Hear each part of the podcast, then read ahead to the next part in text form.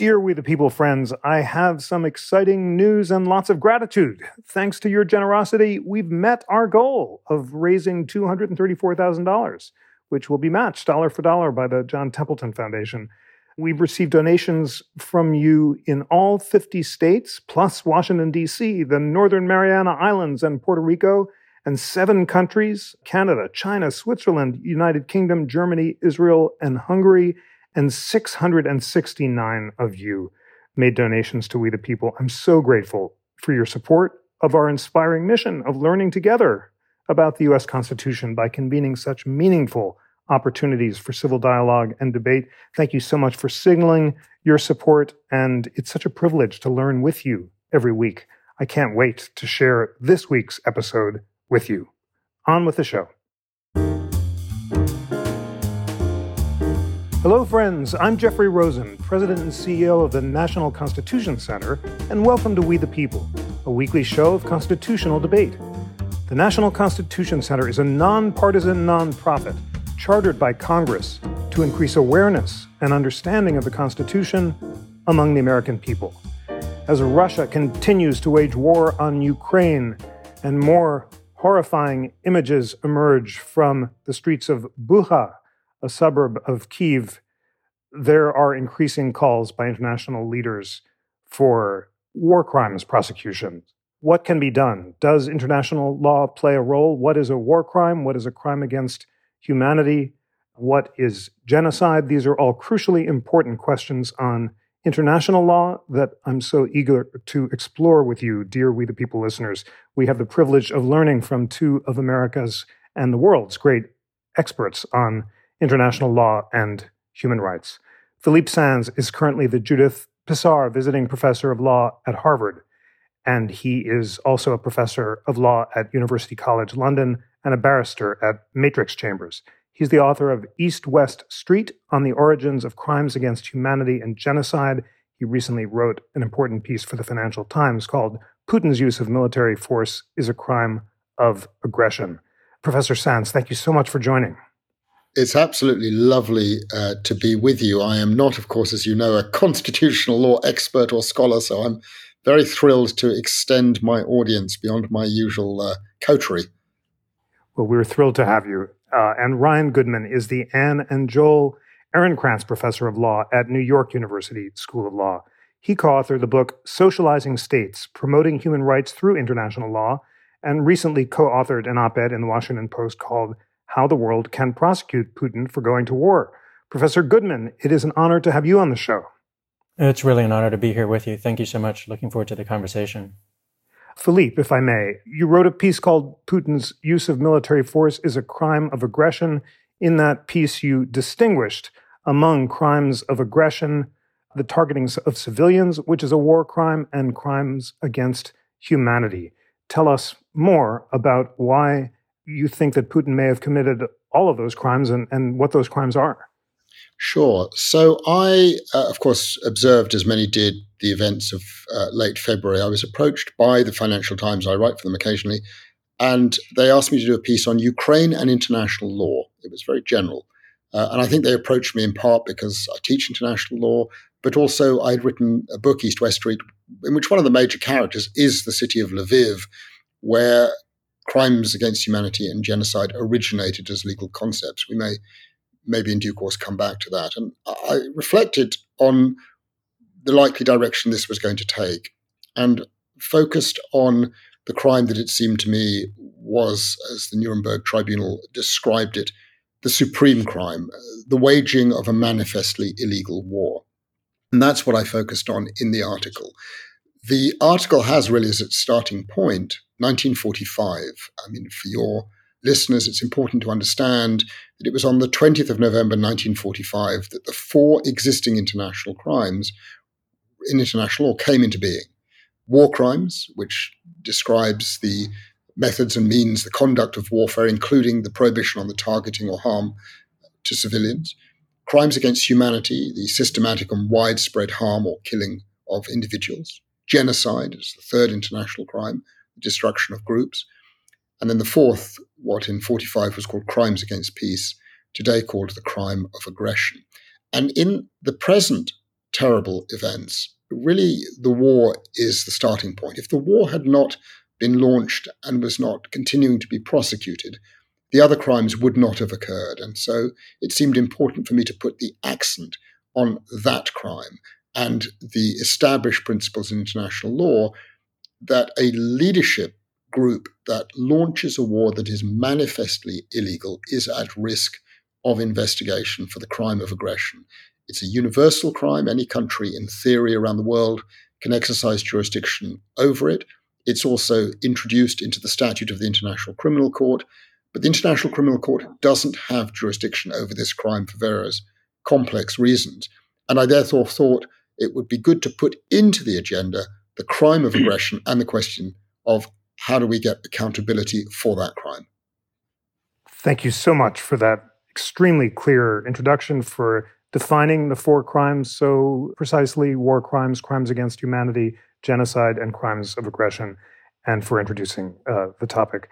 Professor Goodman, Ryan, you published a model criminal indictment uh, charging Putin with the crime of aggression using one of the narrowest definitions of the crime under international law.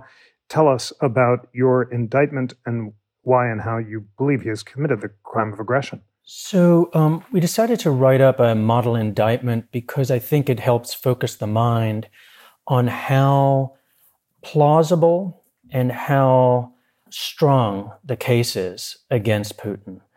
Uh, in some sense, the indictment wrote itself. Um, so we do use the definition that comes from the Rome Statute for the International Criminal Court, the Treaty for the International Criminal Court, which is universally understood to be well within the confines of international law. If anything, they were being very careful that they wanted to get consensus. And it's also a definition that the Russian diplomat at the time agreed was a sufficient definition of the crime of aggression.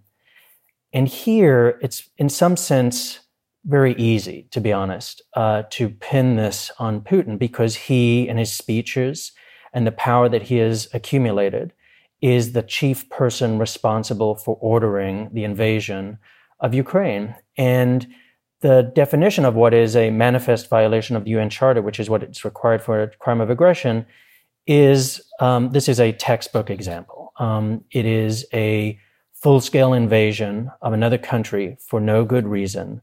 The gravity of the effects of the invasion are enormous. You can just tell that by one indicator the millions of refugees and the scale of the invasion.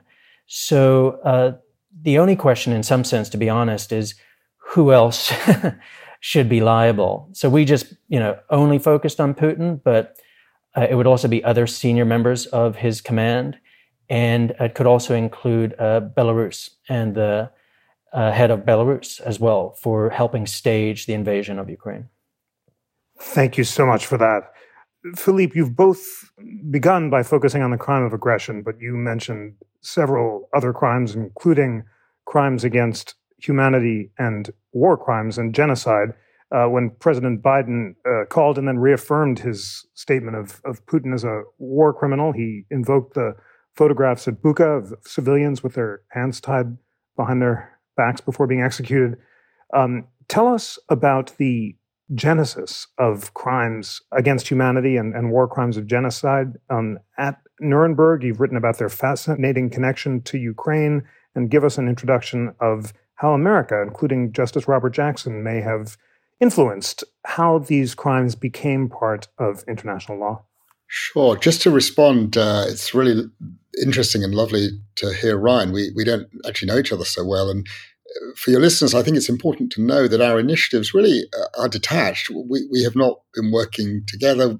This is uh, one of these examples where different people in different parts of the world go off and do their own thing, and then there is a point of connection. And I read with great interest, and actually, I have to say with much appreciation, the draft indictment precisely because it really does concentrate the mind. There's nothing beats a piece of paper in black and white, which allows you to say, okay, yes, what about this and what about that? And particularly uh, the interesting point that Ryan concluded with on the question of who actually one might target. I, I think it's all of the folks that he identified, but I'd add one other group in, in terms of sowing um, a bit of mischievous concern in the minds of others the finances, the oligarchs, who's actually supporting this? We've had these extraordinary images at one of the rounds of the so called peace negotiations of Roman Abramovich, the uh, owner of Chelsea Football Club, turning up apparently as a member uh, of the Russian team. Um, in what circumstances would one of those characters actually find themselves in the frame for complicity or assistance or some other form of contribution to the direction uh, of these wars? Who's paying for this war? All these kinds of questions that some future prosecutor might, in due course, have to think about, and that Ryan and his colleagues' draft makes us think about. So, to go back to 1945, it's an interesting moment, and it's a very American driven moment. You mentioned Robert Jackson. He, plays an absolutely crucial role on leave. Uh, from his position as justice of the United States Supreme Court in the spring of 1945, um, he was, I think, appointed uh, by Roosevelt and worked for Truman. Um, and he is appointed as the chief prosecutor. And the first job he has is to help draft what came to be the Charter and the Statute of Nuremberg. And it included the delicate matter of the list of crimes. Um, and, and he faced a problem because in the summer of 1945, there really was only one relevant international crime well established, and that was war crimes, the first one that we discussed, which goes back to the 19th century, in fact, has a very significant um, Russian element, the Declaration of St. Petersburg of the 1860s, prohibiting the use of certain types of projectiles. Um, and and uh, Jackson would have found himself in difficulty because the horrors he was addressing went well beyond methods and means of warfare. You know, enslavement of entire populations of countries, extermination of large numbers of Jews and Poles and Roma and others. And so he asked himself the question what do we do? And he uh, turned to various characters in Washington largely to begin with, and then uh, abroad. And he added, eventually, with the British, the French, and the Soviets, three new international crimes, as I mentioned earlier crimes against humanity, genocide, and the crime of aggression. Crimes against humanity was an idea introduced by a, an academic at Cambridge University, Hersch Lauterpacht, who had actually lived and studied in the city of Lviv, amazingly enough. And it was his experiences there that caused him in 1945, um, on the basis really of um, a commission by the American Jewish Committee to do work on what became the modern international law of human rights. He published a book around the time of the adoption of the United Nations Charter, which incorporated the idea of human rights for the first time into international law.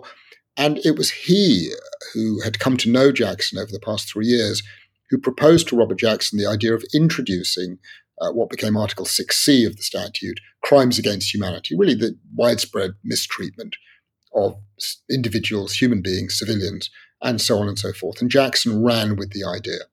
And uh, there was also present in the United States a former Polish prosecutor called Raphael Lemkin, who was actually lodged down at Duke University. He'd been given refugee status, but he was sort of zipping up and down between Duke and, and Washington. And he had invented in the autumn of 1944 this concept of genocide, published a book actually commissioned by the Carnegie Foundation, uh, George Finch. Um, and chapter nine was called Genocide, the Destruction of Groups. And he really wanted to push uh, the concept of genocide. Um, and it made its way actually not into the Nuremberg Statute, a matter for which he was very devastated. Uh, his relations with Jackson were difficult, shall we say, uh, but into the indictment. He got the concept of genocide, the destruction of groups. And so those two crimes came to be up and running. Curiously, as I discovered when I uh, was researching what became East West Street, uh, Lemkin also was a student at the University of Lviv, although not at the same time as Lauterpacht. And that's why you can trace these two modern day crimes that seem to be on the front pages of our newspapers every day these days to the city of Lviv today in Ukraine, although at the time it was part of Poland. Then came the tricky question for Jackson, and he was a bit hesitant about this, or what about to do, what to do about the the, the actual co- the waging of the war, the decision to invade Poland, the decision in 41 to extend the conflict into the Soviet Union. And he was persuaded again, curiously, by a Soviet jurist, Aaron Trainin, to include the concept of crimes against peace into the statute. This was this was delicate um, because waging illegal war, very frankly, in 1939 was not part of international law. It, it, was on its way to becoming part of international law, but I think it's a, a, a bit of a leap. But nevertheless, it made it into the statute. And Jackson then prosecuted uh, those three crimes. And it's really worth going for your listeners onto YouTube and just watching his extraordinary opening arguments. I mean, one of the most powerful legal speeches I have ever heard. Uh, I actually did it with my students this week at Harvard. They are riveted by those uh, opening few minutes. It goes on a bit, but just you just the first four or five minutes, it's absolutely extraordinary. With, all the force of a very fine lawyer uh, serving justice on leave from the Supreme Court. Um, he was a less fine cross examiner, it might be said, and he got into real difficulty a few months later cross examining Hermann Goering. But I really do credit to him the force with which these concepts were taken. At the end of the day, uh, the judgment of Nuremberg went with crimes against peace, the crime of aggression, that became um, the universal crime, as the judges put it, and crimes against humanity. But the concept of genocide fell away and only came back uh, at the end of 1946, when the first meeting of the General Assembly recognized crimes against humanity, genocide, and crimes against peace as part of established international law. And the rest really is history. There was a, a 50 year interlude. Um, Ryan may want to come in on this. Nothing much happened on crimes against humanity, genocide. There was a convention adopted in 48, but no international trials until the mid 90s. And then came Yugoslavia and Rwanda and the Security Council, very largely driven by the administration of President Clinton, adopted resolutions to create two new international criminal tribunals, one for Yugoslavia, one for Rwanda. And they did not have the crime of aggression uh, in, in, within their jurisdiction, but they did have the three other crimes. And five years after that, in Rome in 1998, after 50 years of negotiations, the Statute of the International Criminal Court uh, was adopted. I mean, I could go in to much more detail. But in a nutshell, that is the modern architecture of international criminal law today. Absolutely fascinating. Thank you so much for all of that. Thank you for the suggestion that we, the people listeners, check out Jackson's opening argument at Nuremberg. I had associated Jackson with the cross examination of, of, of and uh, hadn't adequately honored him for the power of the opening argument, and I can't wait to watch it and learn from it as well. Ryan, we put a lot on the table. Um, the evolution of the addition of crimes against humanity and genocide, along with crimes against peace, into the international law arena. What can you teach us about them? Remind us of the most important statutes in which they're now embodied, uh, which are relevant today, and tell us whether you drafted the narrowest indictment about the crimes of aggression or the crimes against peace. Do you think there might be room for charging Putin with crimes against humanity and genocide as well. Yes, I, I think um, just one piece of what Philippe said to also underscore it's such an amazing history in which the major contribution is made in part by the United States into this international lexicon, but also the Soviet Union. Aaron Trainin, the Russian lawyer who creates and comes up with the idea for crime against peace, is also working with um, another uh, Russian uh, Andrei Vyshinsky, who becomes the deputy foreign minister, and he was born in Odessa and gets his law degree from Kiev University. And the two of them are instrumental in conceiving of this as an international crime and in some sense convincing the Americans to make it so at Nuremberg. And they also do it at the time that the Germans are overrunning Ukraine. So it's just a remarkable understanding of the foundations of the law that is now being applied to those, you know, to uh, Putin and Russia. Um, I think the other pieces that I would just add to the picture are that the International Criminal Court statute, is, you know, is finally amended 20 years later to add the crime of aggression. There is a piece of this that is important for listeners to understand, which is that the International Criminal Court has full blown jurisdiction over the situation in Ukraine for potential war crimes, crimes against humanity, and genocide. but unmistakably does not have jurisdiction for aggression. And that's because of a peculiarity in that amendment. The amendment was written in such a way that it has a very specific carve out, and it says that it cannot apply to the nationals of a state that is not a party. So it cannot apply to Russia, even though it's taking place on the territory of Ukraine and Ukraine has consented to the International Criminal Court's jurisdiction. So the prosecutor will have to look at these other three crimes. And there's the open question of who exactly, what will be the forum for the crime of aggression, which we can get into as well. So I do think that there's unmistakable evidence of war crimes being committed. And uh, we could also talk about the linkage that it's not just the crimes that are being committed, but those who are responsible. It links back up to Putin and the senior command. For example, the use of cluster munitions in densely populated civilian areas is obviously a matter of policy. The High Commissioner for Human Rights just uh, last week said that they have documented 24 cases in which, separate cases in which these munitions, which cannot discriminate between civilians and combatants, have been used in populated areas. It's a matter of policy. That policy can only come from the senior commander and the supreme commander in chief of the Russian Federation Armed Forces is Putin himself. Um, his spokesperson Peskov has said that he is, you know, all decisions rest with him in terms of the operation. So I think there's that. Um, the second one is uh, the crime against humanity, widespread or systematic attack against civilians. So uh, we're seeing that on our screens these days. Uh, the horrific atrocities that are emerging out of the Bucha and other areas outside of Kiev, as an example. It's a more difficult case to prove with crimes against humanity, but I think that there's a lot of evidence pointing there. Then, more recently, there's been discussion about genocide. I, you know, different scholars, different experts line up differently on this question at this point in the conflict. I um, am more cautious about it. I don't know. I don't think we're there yet. Uh, there has been some quote unquote genocidal rhetoric uh, coming out of Putin and coming out of state media. Uh, but the rhetoric, you'd have to, in a court of law, prove that it's actually directly connected to and motivating the actions. I don't think it's easy to say that from what we see on our screens. Um, there are so many different explanations for what can be going on with the wanton destruction and atrocities. Uh, but genocide is a has a specific intent behind it, and it must mean that you can you have to prove that the perpetrator is trying to destroy the group in whole or in part, and uh, that's one of the most difficult cases for any prosecutor, let alone for outside observers, to be able to get into that kind of a mindset and understand if that's actually the mindset and if it's motivating the actions on the ground.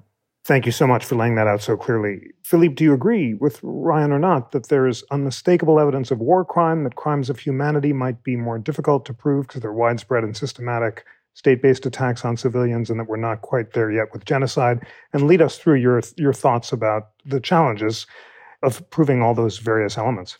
I am very broadly on the same page um, as Ryan, and I'll, I'll just say a little bit more about that in a moment. But one tweak that I think may be of interest to your listeners here in the United States, Ryan rightly said the crime of aggression is not within the jurisdiction of the International Criminal Court. There is an interesting question about the extent of the International Criminal Court's jurisdiction in relation to war crimes, crimes against humanity, and genocide, in relation to individuals who are nationals of states that are not parties.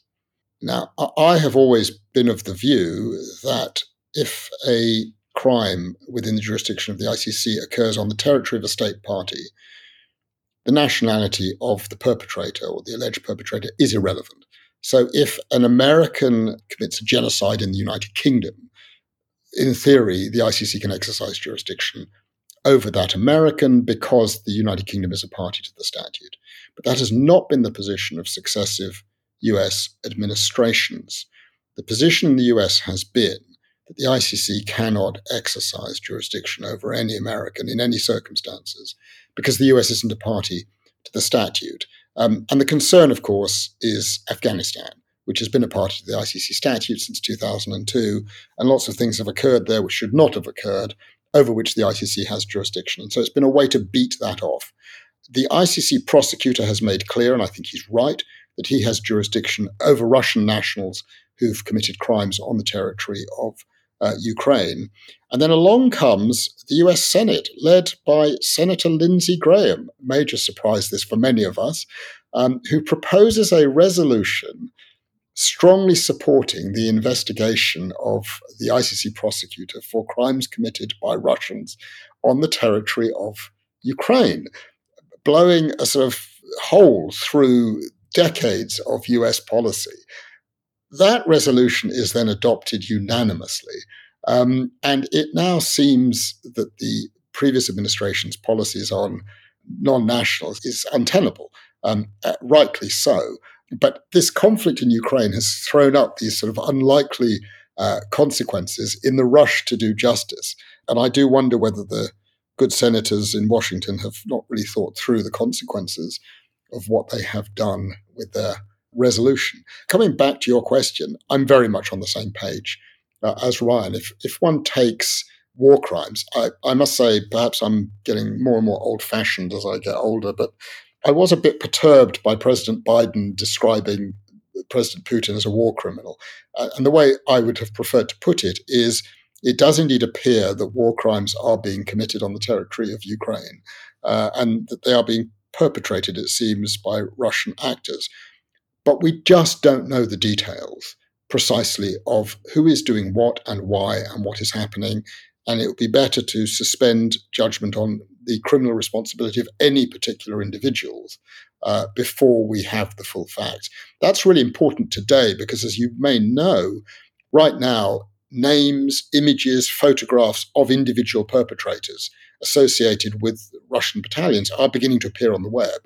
And of course, this has tremendous consequences in relation to the well-being of those individuals. They may or they may be involved, they may not be involved. We just we just don't know how systematically this is being done. So, um, yes, it, it, does look as though war crimes are being perpetrated, but I think we need to be very careful before we ascribe criminal responsibility to particular individuals, including at the top. But I absolutely buy Ryan's point that if indeed it is the case that weaponry of that kind is being used and it's being authorized from the top, then there is responsibility right at the top. Crimes against humanity, I think it's strongly arguable they're also being perpetrated. I mean, we're seeing extraordinary images of entire tower blocks being sort of blasted to the ground with no conceivable military purpose uh, behind it, and it being done systematically across large swathes of the territory of Ukraine. It's, these are not isolated incidents. It's happening in the north, it's happening in the east, it's happening in the south. I've had friends in Lviv tell me about attacks in Lviv and friends in Odessa talking about attacks in Odessa. So I think we're at crimes against humanity also. Uh, and I think Ryan is right too on genocide. Uh, over the last few days, I probably, like he, have been inundated with requests. Is this a genocide? President Zelensky has used the term. I understand why he's used that term. The word genocide attracts attention like no other. I, I sort of regret that because my own view is a genocide is not worse than a crime against humanity. They are both terrible, and whatever, whatever label one puts on it, it is appalling. But I'm having difficulty understanding at this point, uh, again, because I'm not there, because we haven't got the evidence, the proving of the intent to destroy a group in whole or in part is a notoriously difficult thing. I've actually argued a lot of genocide cases at international courts. I'm right now arguing the case for the Gambia against Myanmar on what's happening in relation to the Rohingya uh, in Myanmar. And, you know, the Nazi days when people left around documents that said, oh, yes, and we're going to destroy these people in order to destroy the group, those days have gone. With the adoption of the laws on genocide, leaders and others have learned to be a little bit more careful and circumspect.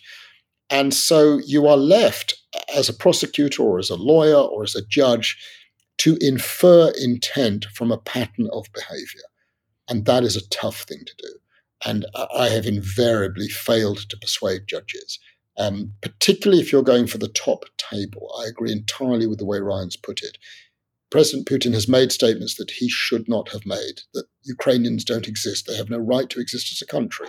They don't exist as a people. Those are the kinds of statements that are consistent with a genocidal intent, but they are not, as such, sufficient to prove the existence of a genocidal intent on the part of President Putin. And I think, again, when it comes to Bucha, it may be that the genocidal intent was there, but we just don't know what motivated those individual acts of killing, how they happened, why they happened, what the context was.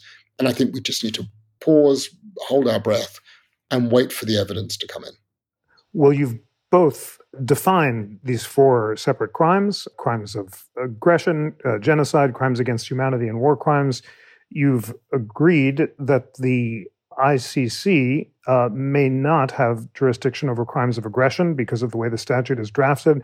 And Ryan, in your piece, um, how the world can prosecute Putin for going to war, you note that there is a way forward, and that would involve creating a special tribunal for the punishment of crime of aggression against Ukraine, inspired by the model of the Nuremberg Tribunal. Tell us about that model and what the creation of that special tribunal would look like. Sure. And um, I just want to go back to one piece on the International Criminal Court statute. I thought that Philippe described it perfectly about the U.S. Um, position in the past being opposed to the International Criminal Court exercising jurisdiction over war crimes for nationals of states that are not party to the treaty.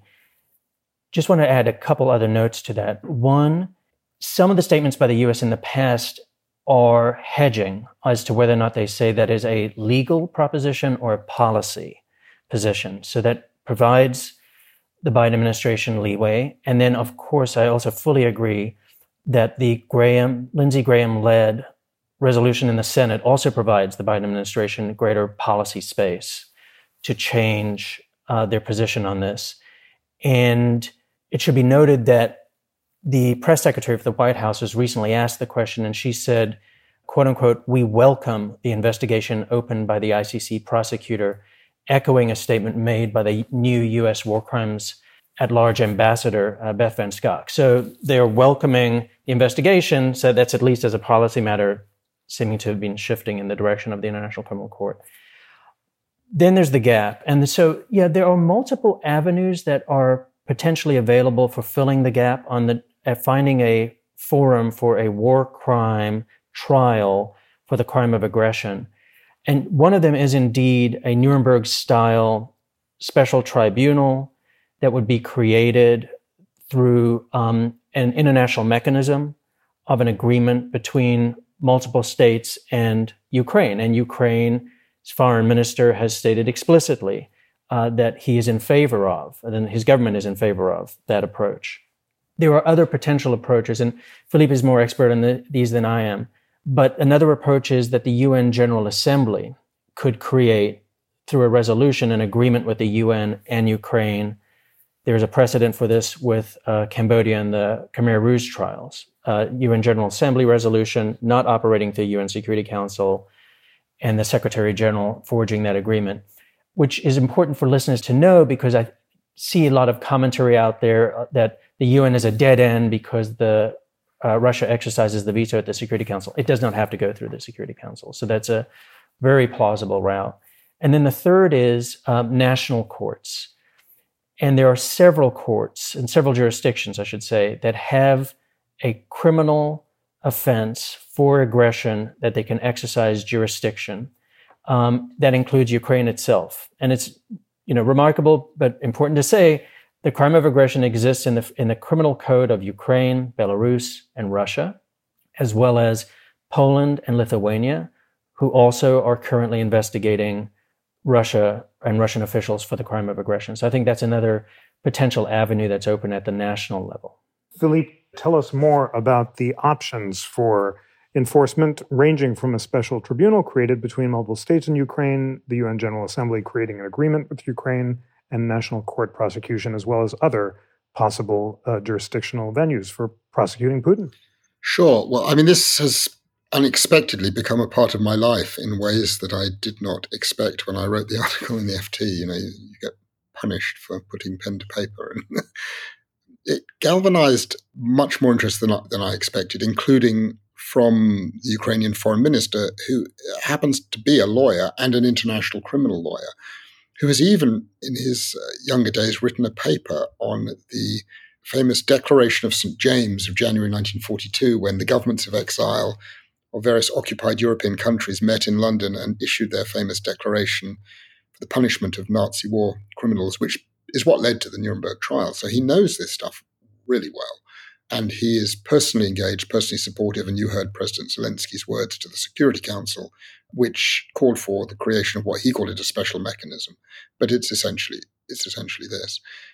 So, as a consequence of all of that, what has happened, and I'll be a little discreet and careful about what I say, Ukraine and five other countries have come together on an informal basis to tease out how this could actually be done.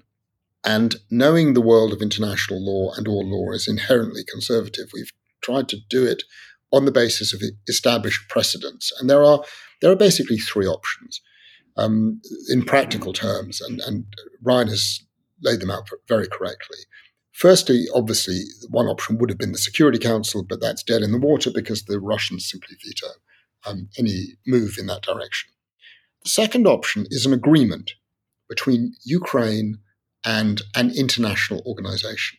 Uh, it could be the UN, it could be the EU, it could be the Council of Europe, and that is the model that has been used in relation to Kosovo and Sierra Leone, um, which would create an international body, a court, a tribunal, a mechanism, call it what you will, which essentially receives a delegation from Ukraine of its domestic law. Uh, uh, uh, interestingly, um, in relation to this option, as well as the next one I'm going to mention, there are issues of constitutional law of Ukraine to consider, and there's been a couple of very interesting pieces published on this aspect. So there are domestic constitutional issues for Ukraine, like any other country, in relation to this model. But that's one route that's tried and tested. And the third option is if there is no international organization that wishes to do it. And there are issues, of course, with the UN, because that would lead to some sort of involvement from Russia and China. There's an issue with the European Union. You've got a country like Hungary, which appears to be inching closer to support uh, for Russia, which of course raises issues if, if you need a unanimous decision. But there are other organizations, including the Council of Europe. But if that doesn't work, then the other option, if there's political will, is uh, simply an agreement between Ukraine and a number of other countries. And that is being worked on now, purely on an informal basis. Can I say here that one of my hopes is that the United States, which has certainly not opposed these very informal steps, but it has not supported them either. Um, and I think we have here to raise the elephant in the room. Um, I've been in touch with colleagues uh, in, in governments in France and Britain, the United States, Germany. And the message that comes back is, is, is clear. It's not that there is a constitutional problem in the laws of countries to go down this route. It's tried and tested. It's not that there aren't precedents. It's not that it can't be done. It's not even that in relation to Russia, it shouldn't be done. The concern is a political concern. If you can create an ad hoc tribunal to deal with Russia today, why could you not create an ad hoc tribunal to deal with the United States or France or Britain tomorrow? And so the concern is a political concern. You would be here setting a precedent. It's one thing to go against defeated Nazi Germany in 1945.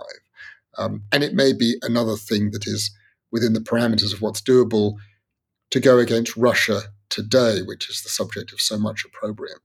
But I think I might call it the specter of Iraq uh, hangs very heavy. I mean, just again, to be clear, my, my view is that Iraq was a manifestly illegal war. And as you know, some in positions of authority, the deputy legal advisor at the Foreign Office in London, Elizabeth Wilmshurst, in her resignation letter, called it a crime of aggression. So that, of course, will concentrate minds in the State Department and the Foreign Office and the Quai d'Orsay. By all means, let's have discussion on this, but let us tread very carefully. I understand it, but I regret it because I think that if in the end that becomes the dominant position, what you are effectively doing is giving President Putin a pass. The only way you can, with any degree of certitude, get to the top table, as we discussed earlier, is the crime of aggression. Yes, it's possible with war crimes. Yes, it's possible with crimes against humanity. Yes, it might be possible if the need arises with genocide. But prosecutors will tell you it's notoriously difficult to prove a connection between the people at the top table and events on the ground. There are many ways for them to wiggle out of it. I think it could be done on the facts of this case, but why not go for the easiest of options and deal with the crime that really is the starting point for everything. But for this war, we would not be dealing with war crimes, crimes against humanity, or genocide. Why not, therefore, go for the crime of aggression? Well, you've both endorsed the creation of a special tribunal to prosecute Putin for the crime of aggression. Ryan, what, what are your response to the elephant in the room that Philippe raises, the political concern that if Russia today, what about the US or France tomorrow, the specter of Iraq, and other practical obstacles and opportunities for the creation of the tribunal that you call for? So I think that maybe this is one point in our conversation where Philippe and I might have a difference of opinion. I do think that there is a very strong case that could be made for finding Vladimir Putin criminally liable for war crimes in Ukraine um, through the International Criminal Court. I have actually, I would say, great confidence in the probability that in the coming years, it takes time, the International Criminal Court prosecutor will issue an arrest warrant for Vladimir Putin, an indictment and arrest warrant. Now, the big question will also be, what's the effect of that? Can never act, truly apprehend him. So it might be ineffective in that sense, but it'll be an important moment in our history and in our time. And I think that that can be done in multiple ways. Uh, he is unlike many other potential perpetrators in the ways in which he's consolidated power and is a very vertical line of authority. And he has complete control over the Russian state and as the supreme commander in chief. And then just one other item to bring into or introduce for our listeners is under international law and the, and the statute for the International Criminal Court, there's a form of liability that's called command responsibility and superior responsibility. And a commander can be held liable for their subordinates having engaged in uh, war crimes if the commander knew or should have known about it and did nothing to suppress it. That's Vladimir Putin. you know, just to take a very specific example, all the atrocities that we see that came out of Bucha, um, apparently, according to the Ukrainian military um, authorities, that very battalion has been very quickly redeployed back into Ukraine. There's no investigation. There's no attempt to repress or deal with the atrocities. It's uh, so there's going to be uh, pieces of it like that, and also we're dealing with a country in which the there's consent on the part of the state authorities to provide evidence so you have these prosecutors going immediately to the crime scene uh, in Bucha, and you have the Russian military using unencrypted communication devices, and they're being intercepted time and again. So the executive director of Bellingcat testified before Congress that they have many uh, communications from Russian soldiers back to their families at home saying that they've been given military orders to ignore the duty to care for civilians. So the, there's going to be a wealth of information, and it's not relying on the intelligence community of certain governments to release that information. It's Bellingcat. They'll fully cooperate with the International Criminal Court. So I do think there's a strong case for that. I do agree with Philippe in terms of the diagnosis of the problem uh, with respect to the U.S. position being political and concerns about it reverberating back to the United States. And that's a very difficult one in terms of the trade offs. I don't think that there's uh, as much of an appetite in the international community, or there would be legitimacy for as much legitimacy for a tribunal that would focus on something in the past in terms of the Iraq conflict itself. And some people are talking about that um, as though could retrospectively reach back that far. And I do think, and this is also maybe a potential point of disagreement. It's funny, I teach this in my courses, and when I teach it in my courses to my students, I try to give them what I think is the strongest legal case for the U.S. intervention in Iraq.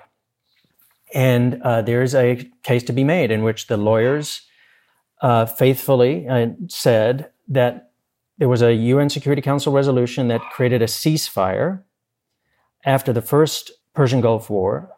Then Saddam Hussein was in material breach of the ceasefire. And the legal argument was that therefore it was a material breach of an agreement and you return back to the status quo ex ante, which is back to a state of hostilities. That was the, there was a legal argument for it it's not uh, you know one person who manifestly decided that they would um, knowingly, brazenly breach the UN Charter. There's a many lawyers we could go back today, and they would make in from the U.S. government who would say they had a legal case. Um, so I just I do think these things are separate, and I do think this also, for a longer conversation, could go into other ways in which the United States could try to protect its interests vis-a-vis the International Criminal Court without having to uh, stake out implausible policy and legal positions like the International Criminal Court should not have jurisdiction uh, when it, the perpetrators, alleged perpetrators, are committing war crimes in a state party uh, to the court. So, uh, some points of disagreement and ways to try to um, figure one's way through some of the thicket that um, Philippe rightly puts, puts his finger on. Well, it's time for closing thoughts in this extremely illuminating discussion. And I'm so grateful to both of you for it. Philippe, I'll let you tie together the many strands we've been talking about as you think best. I'm interested in a theme that both of you have introduced, which is the how, how new technology changes the prosecution of these war crimes, given the fact that they're being recorded on video and audio, and would be very grateful for your thoughts about what path for the prosecution of the various crimes we've been talking about uh, you think is most likely in the years ahead.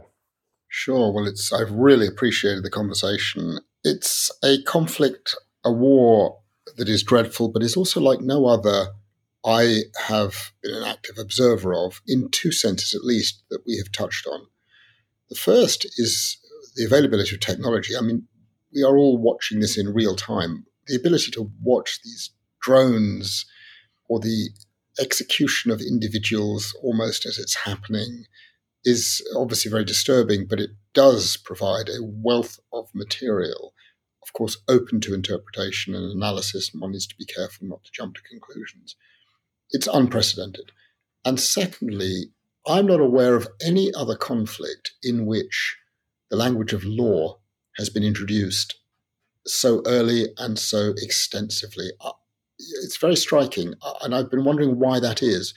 If you start with the beginning, with Mr. Putin's televised statement, I think on the 24th of February, he couches the entire justification in legal terms. The Ukrainians are perpetrating a genocide, which, of course, the International Court of Justice has already said is not the case in a binding provisional measures order. And um, self defense, he invoked the Iraq argument. It was very interesting. And then that's been picked up by President Zelensky, of course, who is working very closely with his foreign minister, Mr. Kuleba, who is a well established international lawyer. But I've never come across that before, and I'm wondering what the consequences of all of that will be. I suppose the final thought is we live in the real world. We live in a world in which the law doesn't operate and function in a vacuum. There is this thing called politics, which always cuts in. And I've been thinking a lot, and in my conversations, you know, with Mr. Kuleba and with others, what happens in a few weeks if the Russians say, okay, we'll down tools, we'll stop, and we've achieved our objectives and we'll find a face saving way out. But one of our conditions for that is that we must take off the table all these investigations. No review of criminality, um, no assessment of war crimes and crimes against humanity and this nonsense about genocide and so on and so forth. And as for the crime of aggression, of course, you're not going to do that. What does President Zelensky do? I mean, it, it, it's really a tough call. On, on the one hand, he has to look after the well being of the citizens of Ukraine and the horror that they have been through. Of course, any leader of a country is going to want to bring that to an end as soon as they possibly can. But what does he give in return? And I'm told that this issue is already on the table in the behind the scenes discussions between Ukraine and Russia. Ukraine doesn't have the power to bring to an end the investigations by the ICC uh, it could bring to an end the possible establishment of an ad hoc tribunal, but it doesn't have the power to end. It can end its own investigations, it, it, but that's it. Here, just apropos Ryan's point, in that context, let's assume a peace settlement, and the ICC continues to investigate because it's perfectly entitled to do so. I think the politics would cut in. I find it hard in those circumstances to see an ICC prosecutor issuing an indictment against Mr. Putin if he remains in office, different if he's gone, which would have the effect of once again undermining, if you like, a fragile, delicate peace settlement, which is why I fear that what we may well end up with in five years' time is the culmination of a series of trials in The Hague of mid ranking police officers who become, if you like, you know, like a bone thrown to a dog what Russia is prepared to do to get rid of this problem. And the top people get off scot free. And we have to deal with them for years ahead. I think that is a real prospect and it's a prospect that really concentrates the mind. I'm not starry eyed about international law. You know, uh, it's a it's an early game. It's it's a long game. It's got decades, centuries to mellow out. Um, these issues are in the frame today, but at some point there will be political realities that will cut in, and that will concentrate minds. The last word in this extremely important and meaningful discussion is to you, Ryan Goodman, as you look forward in five years. What do you think is the most likely path forward? So, I do think that there's a realistic prospect of criminal trials occurring both at the International Criminal Court and in different nation states. Uh, Germany, for example, which is investigating for these war crimes, in part because there have been so many Russian soldiers that have been captured already. Um, and one presumably uh, would think that that includes uh, military officers. And so I do think we'll see these kinds of war crimes trials. And then Philippe is, you know, focuses well on the question of, but what about the people who are most responsible? I think that's the a big question. And I also think that, um, you know, it's important to think about the diplomacy of trying to get to a peaceful resolution of this horrific conflict versus the accountability dimension and how they there's potential tension, but there's also potential synergies between them. Because one thing else that um, people should think about is that even within the Rome Statute for the International Criminal Court, it is written in that the Security Council can suspend investigations or prosecutions and then renew that suspension. So it's kind of written in that there is a space for diplomacy. And you could easily imagine that if Russia wants to play ball, China and the United States and UK uh, and France, they, they could get a deal at the UN Security Council. So there's ways in which maybe that deal is in exchange for Putin stepping down. There are other ways in which you can think about the lever that criminal accountability provides that leads to a more just and peaceful situation. But there's dynamism within the ways in which these institutions can work, I think is one of the ways to think about it. I also just think that, you know, a lot of people focus on this question of, you know, do these trials have an effect? Do they ever deter? The fact that it's a part of the equation in the negotiation shows you that they're, they're concerned about it. Former senior US intelligence officials have said on the record that Putin had been fixated on the fate of Muammar Gaddafi and had watched the video of him again and again and again and again, that's not a person who thinks that they're completely insulated from accountability and um, and the international community. That's a person who's uh, in their mind's eye is worried about what if you know the deterrent kind of effects that might take place. And the last thing I think I'd leave it with is simply you know coming from my sociological side of things, uh, which Jeff you very nicely introduced um, as part of my uh, professional background, I think it's also just about the global norms. Um, so it's not just about deterrence, but it's what kind of global normative system do we have? And if there's not a strong institutional response to the atrocities that we see are being committed, then those norms are going to be significantly eroded. I think it's a constitutional moment for the international community to address uh, what's on our screens every single day now um, and the immense tragedy that's happening for the Ukrainians. Thank you so much, Philippe Sands and Ryan Goodman. On behalf of We the People listeners, you have taught us much about the relationship between international law and the Russian invasion and inspired all of us to learn more. Philippe, Ryan, thank you so much for joining. Thank you. Thank you.